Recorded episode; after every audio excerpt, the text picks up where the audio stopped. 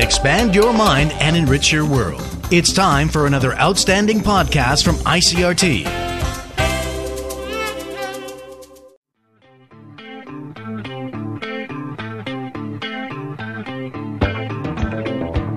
Hello and welcome to another podcast edition of Taiwan Talk. I'm Keith Manconi. Puppet theater has a long history in Taiwan. It started off humbly enough with performances played out on the top of trunks of traveling puppeteers.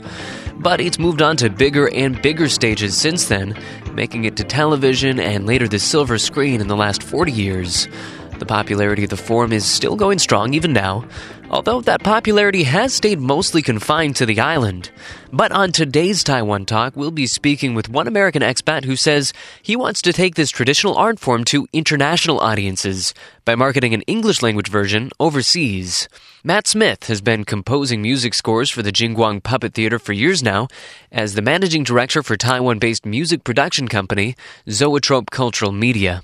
I spoke with him recently at ICRT. Here's our conversation. Matt, thanks so much for joining us. Oh, thanks for having me. But before we get to the work that you're going to be doing specifically, I was wondering if you could introduce uh, quickly uh, the company that you work with, Jingguang Puppet Theater. The man that's heading this theater, he's part of a puppeteering family in Taiwan, uh, but he's done a lot of things to update the form. So could you talk a little bit about that, the ways that he's updated it? Oh yeah, well, uh, Stephen Huang, he's the son of Huang Junxiong, who is pretty much a household name in Taiwan. He uh, he is responsible for taking puppet theater from the traditional traveling puppet troupe from village to village format to the television format that it is currently airing in today. He created a puppet show that was massively popular in Taiwan, had huge following, and uh, has now transitioned to his son Stephen, who uh, has updated a lot using uh, modern day CGI effects. He's using uh, modern musical scoring uh, techniques. Also, the story is a lot more fast paced and uh, youthful, a lot more action involved. The choreography of the action is also uh, much improved. So he's done a lot to kind of improve on the show and on this formatting. So if somebody were to watch this now, they'd probably see something along the lines of uh, two long-haired guys with big swords and lots of like uh, fireball type looking things flying in between them. Uh, yeah, you'll see some of that for sure. Uh, there's all sorts of weaponry, all sorts of different fighting styles, and a lot of mystical kung fu styling and things like that. So you'll get a bit, bit of all of that. So let's start with uh, how you yourself got interested in this form. Now, not to impugn it in any way, but I think a lot of our foreign listeners that uh, maybe aren't quite uh, so steeped in it, uh, on their first encounter, they might think to themselves, fighting puppets, uh, you know, how do I get into that? Uh, so, how did you get into that? To be perfectly honest, I had the same type of uh, view of the show of, of this uh, art form when I first saw it. Uh, I remember when I came to Taiwan and flipped on the TV and I wanted to see what kind of TV do they have in Taiwan and I started channel surfing, and one of the things I came across was puppet theater, and I was probably had the same reaction of a lot of expats and thinking, "What on earth is this? what uh, what have I walked into here?" Uh, I main I maintained that type of uh, attitude for it towards it for a long time. Uh, we started up a musical company, my wife and I, uh, doing musical scores for television shows and films here in Taiwan and in China as well. And my wife had the idea of working for Budaishi Puppet Theater. And uh, my initial response was somewhat standoffish. I had the same viewpoint of it as a lot of foreigners. And uh, I was invited down by Stephen Huang to go see a live performance, not a televised performance, a live one that they were doing down in Kaohsiung. And I went, I watched it there, and I was really blown away. Uh, not not only by the uh, puppetry, but the voice acting and the storyline. Uh, they had subtitles going on at this live performance. Uh, in, they were Chinese subtitles, so I I had to read those. But uh, uh, I figured out the plot for the most part, and I was enjoying it. And they had a lot of I mean, not computer special effects because this was a live live performance, but they had a lot of explosions on stage and lighting and lasers and all sorts of stuff going on, and I was completely captivated by what I was seeing. I wanted to see more. I wanted to know what was going to happen to the characters next. Uh, so now let's get in a little bit more to uh, your project. So uh, explain this to uh, to myself and our listeners. What what is it exactly that you're planning to do? Uh, what we're planning to do is take the show as it is right now, and we're going to translate it, put subtitles on it, and uh, distribute it to Western audiences. Anybody who is interested in watching Budaishi, watching puppet theater. So what is that going to uh, entail? What do you think needs to happen to make it accessible to a foreign audience? Well, uh, the method that we're using right now, we you know we thought a lot about how we were going to get this uh, done into an English format, and we are. I'm I'm overseeing a team of translators who are going through it, which is uh, quite a hefty hefty job. Uh, traditional Taiwanese is not an easy thing to translate into English. So uh, there's lots of poetry involved Right, in I- puppet theater. That's an important point. It's uh, Yeah. puppet theater is usually in Taiwanese, not even Mandarin. That's right. Uh, It's it, almost exclusively in Taiwanese. So, uh, yeah. So we we're taking it from Taiwanese and uh, translating it into English.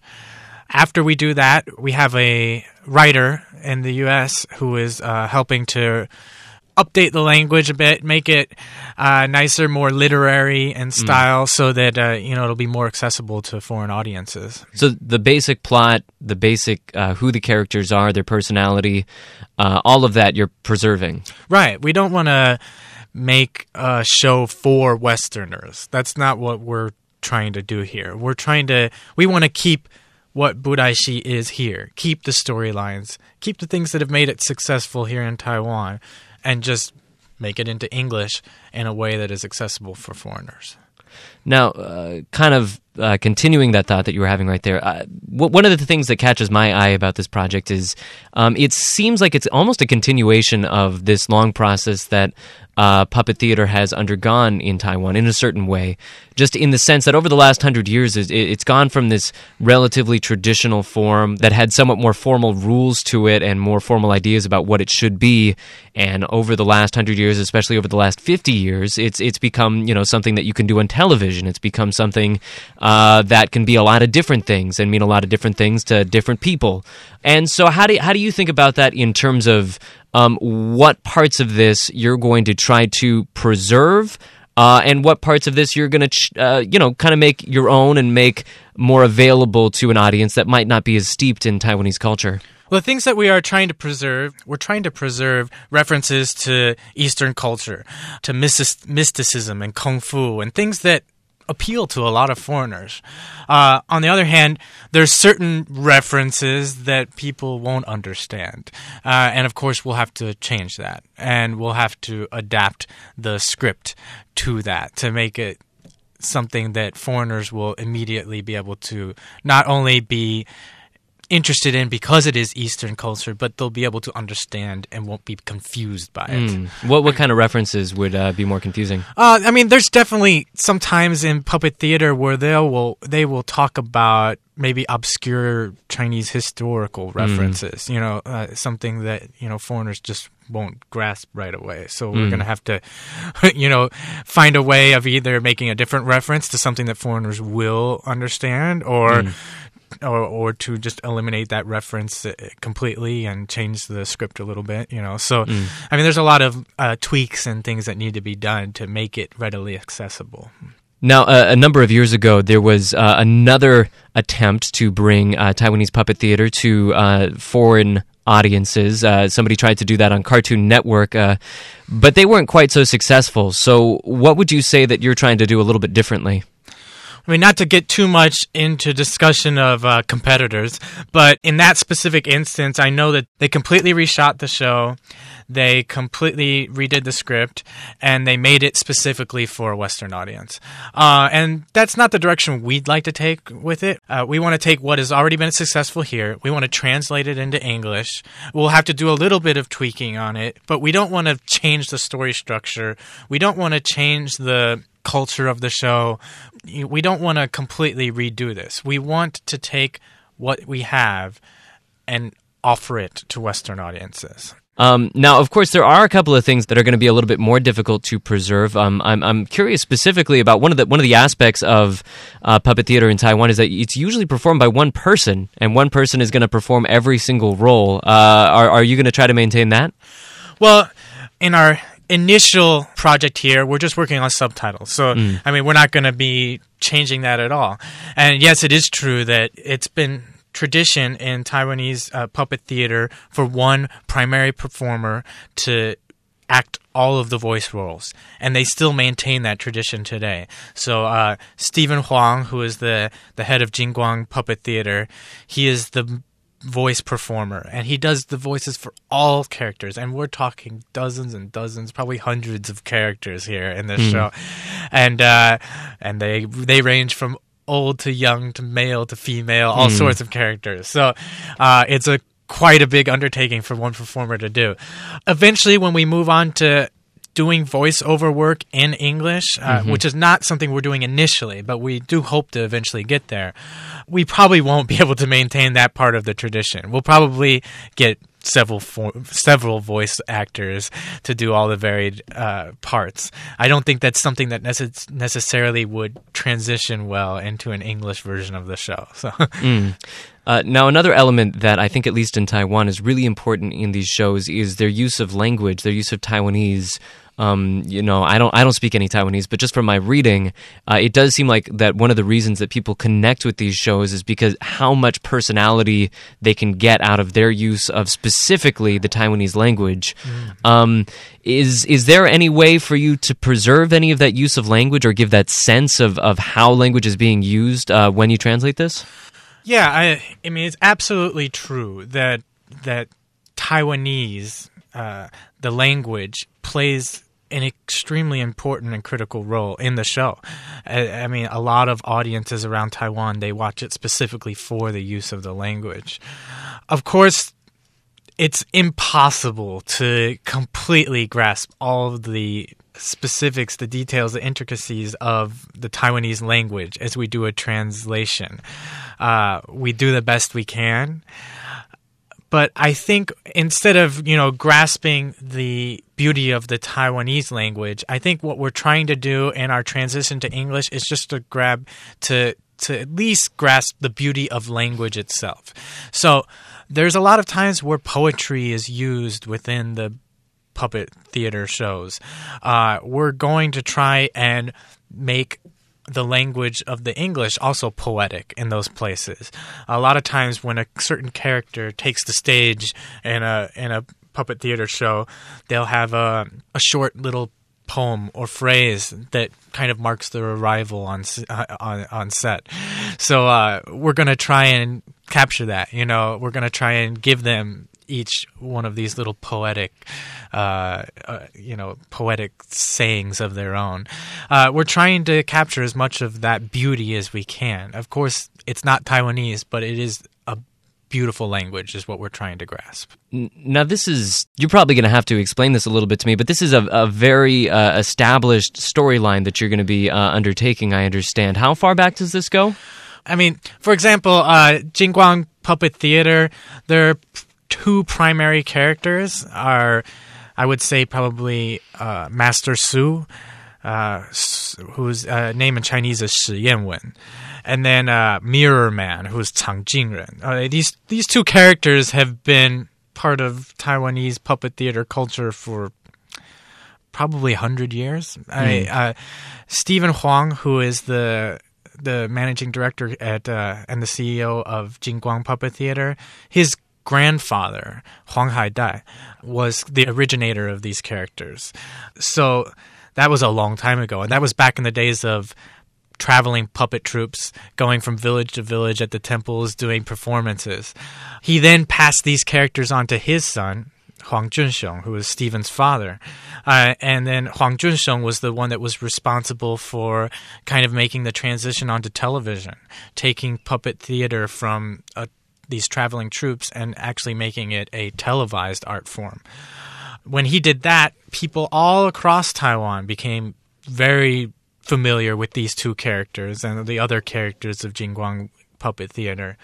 So uh, everyone, if you ask anybody over the age of 25, 30, they'll know who Shi Yanwen and Chang Jingren are. Everyone knows these characters. They're extremely, uh, they're extremely critical to Taiwan culture. Uh, everyone knows. Uh, at times, uh, Shi Yanwen has been called one of Taiwan's greatest heroes. I mean, he's he's he's extremely important character in Taiwan mythology. So, uh, So how do you bring people that aren't necessarily so familiar with this and aren't steeped in this uh, in on that storyline? yeah, that's that's the tricky part because we're basically trying to jump in the middle of a story that's been going on for decades and decades. Is there a perfect way of doing that? Not really. I, there's not really a perfect way of doing it. So we're just doing the best we can. We found a we found a series that maybe will make a very good starting off point for foreigners. Uh, as we are writing the English script, we're doing the translation, but we're always we're also trying to insert backstory and so that people will have some idea of what's gone before. They'll have some idea of the relationship between these two characters, and they're not the only two characters. There's dozens of characters that have had storylines going on for a long, long, long, long, long time. Hmm. So it, it's definitely a large undertaking, and it's something that's a little tricky. But I think we're doing a good job of making it so that people will be able to get acclimated and be able to, you know, jump in. And so that kind of leads to another question. When you think about how people are going to view this, do you think that they're going to view this as a cool show with a cool storyline, or do you think that they're going to view it as a Taiwanese show and rep- a representation of Taiwanese culture, and that's going to be what's going to interest them? Well, I think expats in Taiwan might view it as a Taiwanese show because it's something that they've already had some amount of. You know, they've seen it. They've seen reruns, old reruns on TV sometimes, so they view it as a Taiwanese thing. But uh, as we push out to more general foreign audiences, to Western audiences, I'm I'm hopeful that they'll see it for you know just being a wow, this looks interesting. It looks different than anything I've ever seen before. It's got lots of cool action. The storylines are great, and I I'm hoping that they'll get involved because of that, and because maybe I know there's a lot of people that are interested in Far Eastern culture, and I think that this might be able some, be something that might uh, attract them. Now, uh, switching gears uh, pretty significantly, the original way that you got involved in this is through your uh, music production company, Zoetrope Cultural Media. And uh, so you were basically composing music for this uh, puppet theater. So, can you tell us a little bit about uh, the difference between you've composed for uh, like TV and and and uh, movies. Can you tell us a little bit about the difference between the process of composing for a puppet show, the uh, one of these traditional puppet shows, or composing for you know something that we'd be more familiar with like film? There's actually a very big difference between the composing for puppet theater and composing for traditional television shows or movies. And primarily because the production process for TV shows, normal TV shows and movies, compared to puppet theater is completely opposite. Mm. When we compose for television shows or movies, usually we're just we're given a finished, edited, shot version of the show, Right. and then we see it with no music, and we write music to what we see. Right? uh, we see someone falling in love. We write music for them falling in love. We see certain actions on screen. We write music that accompany accompanies those actions. Uh, where puppet theater is done the opposite way. First, they do the sound. Then they do images. So when they're when they're producing a puppet theater show, they the voice actor Stephen Huang he records all of the audio first. He records all of the lines. He does all the voice acting uh, right from the beginning. He edits in the music, and then they take that and they film the puppet actions to the audio that exists already. So they're fitting their uh, the visuals to the audio, whereas Exactly. usually it's you fit the audio to the visuals. Exactly, it's completely the opposite. And how do you how do you feel that affects the way that you work? Well, it, it definitely makes a big difference because when you see something happen on screen and you're writing to that, you've got some certain uh, rules that you got to play by. You've got to get timing down right. You've got to make sure that you fit every little change in emotion that happens on screen. You've got to fit that into your music. But when you're writing the music first, you can you have a little bit more freedom. You've got a little bit more playroom. You can take your time with certain emotions. You can, you know, just you write the music the way that you visualize it. Sometimes when I'm writing music for puppet theater, I have to first come up with the idea of a scene in my mind. Mm. I mean, it might not be what it's eventually used for, mm-hmm. right? My music might actually be used for a completely different type of scene. But when I'm composing, I sometimes have to think of, okay, let's imagine this is happening, that is happening, and then suddenly this happens. Mm. What kind of transition in the musical sound will I have there? Mm. And I compose to that. And then after we write the music, we give it to Stephen, and uh, he'll listen to the music, and then he'll put it to parts of the show where he thinks it fits emotionally.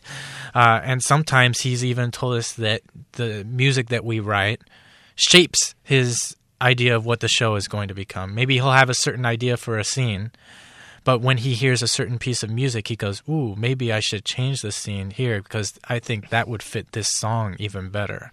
So it's a little bit different. Now, I think that somebody who's not necessarily familiar with uh, these shows might not know is that you know there's a huge quantity of work that's coming out. There's there's many many episodes that are coming out throughout the year, and uh, they have they don't repeat the music too too much. Like you're hearing a, also a, vast quantity of music that's coming out. Is that right? That's right. There's we produce for every maybe 30 episode arc that they do, we produce at least 60 new pieces of music that all average maybe four minutes in length.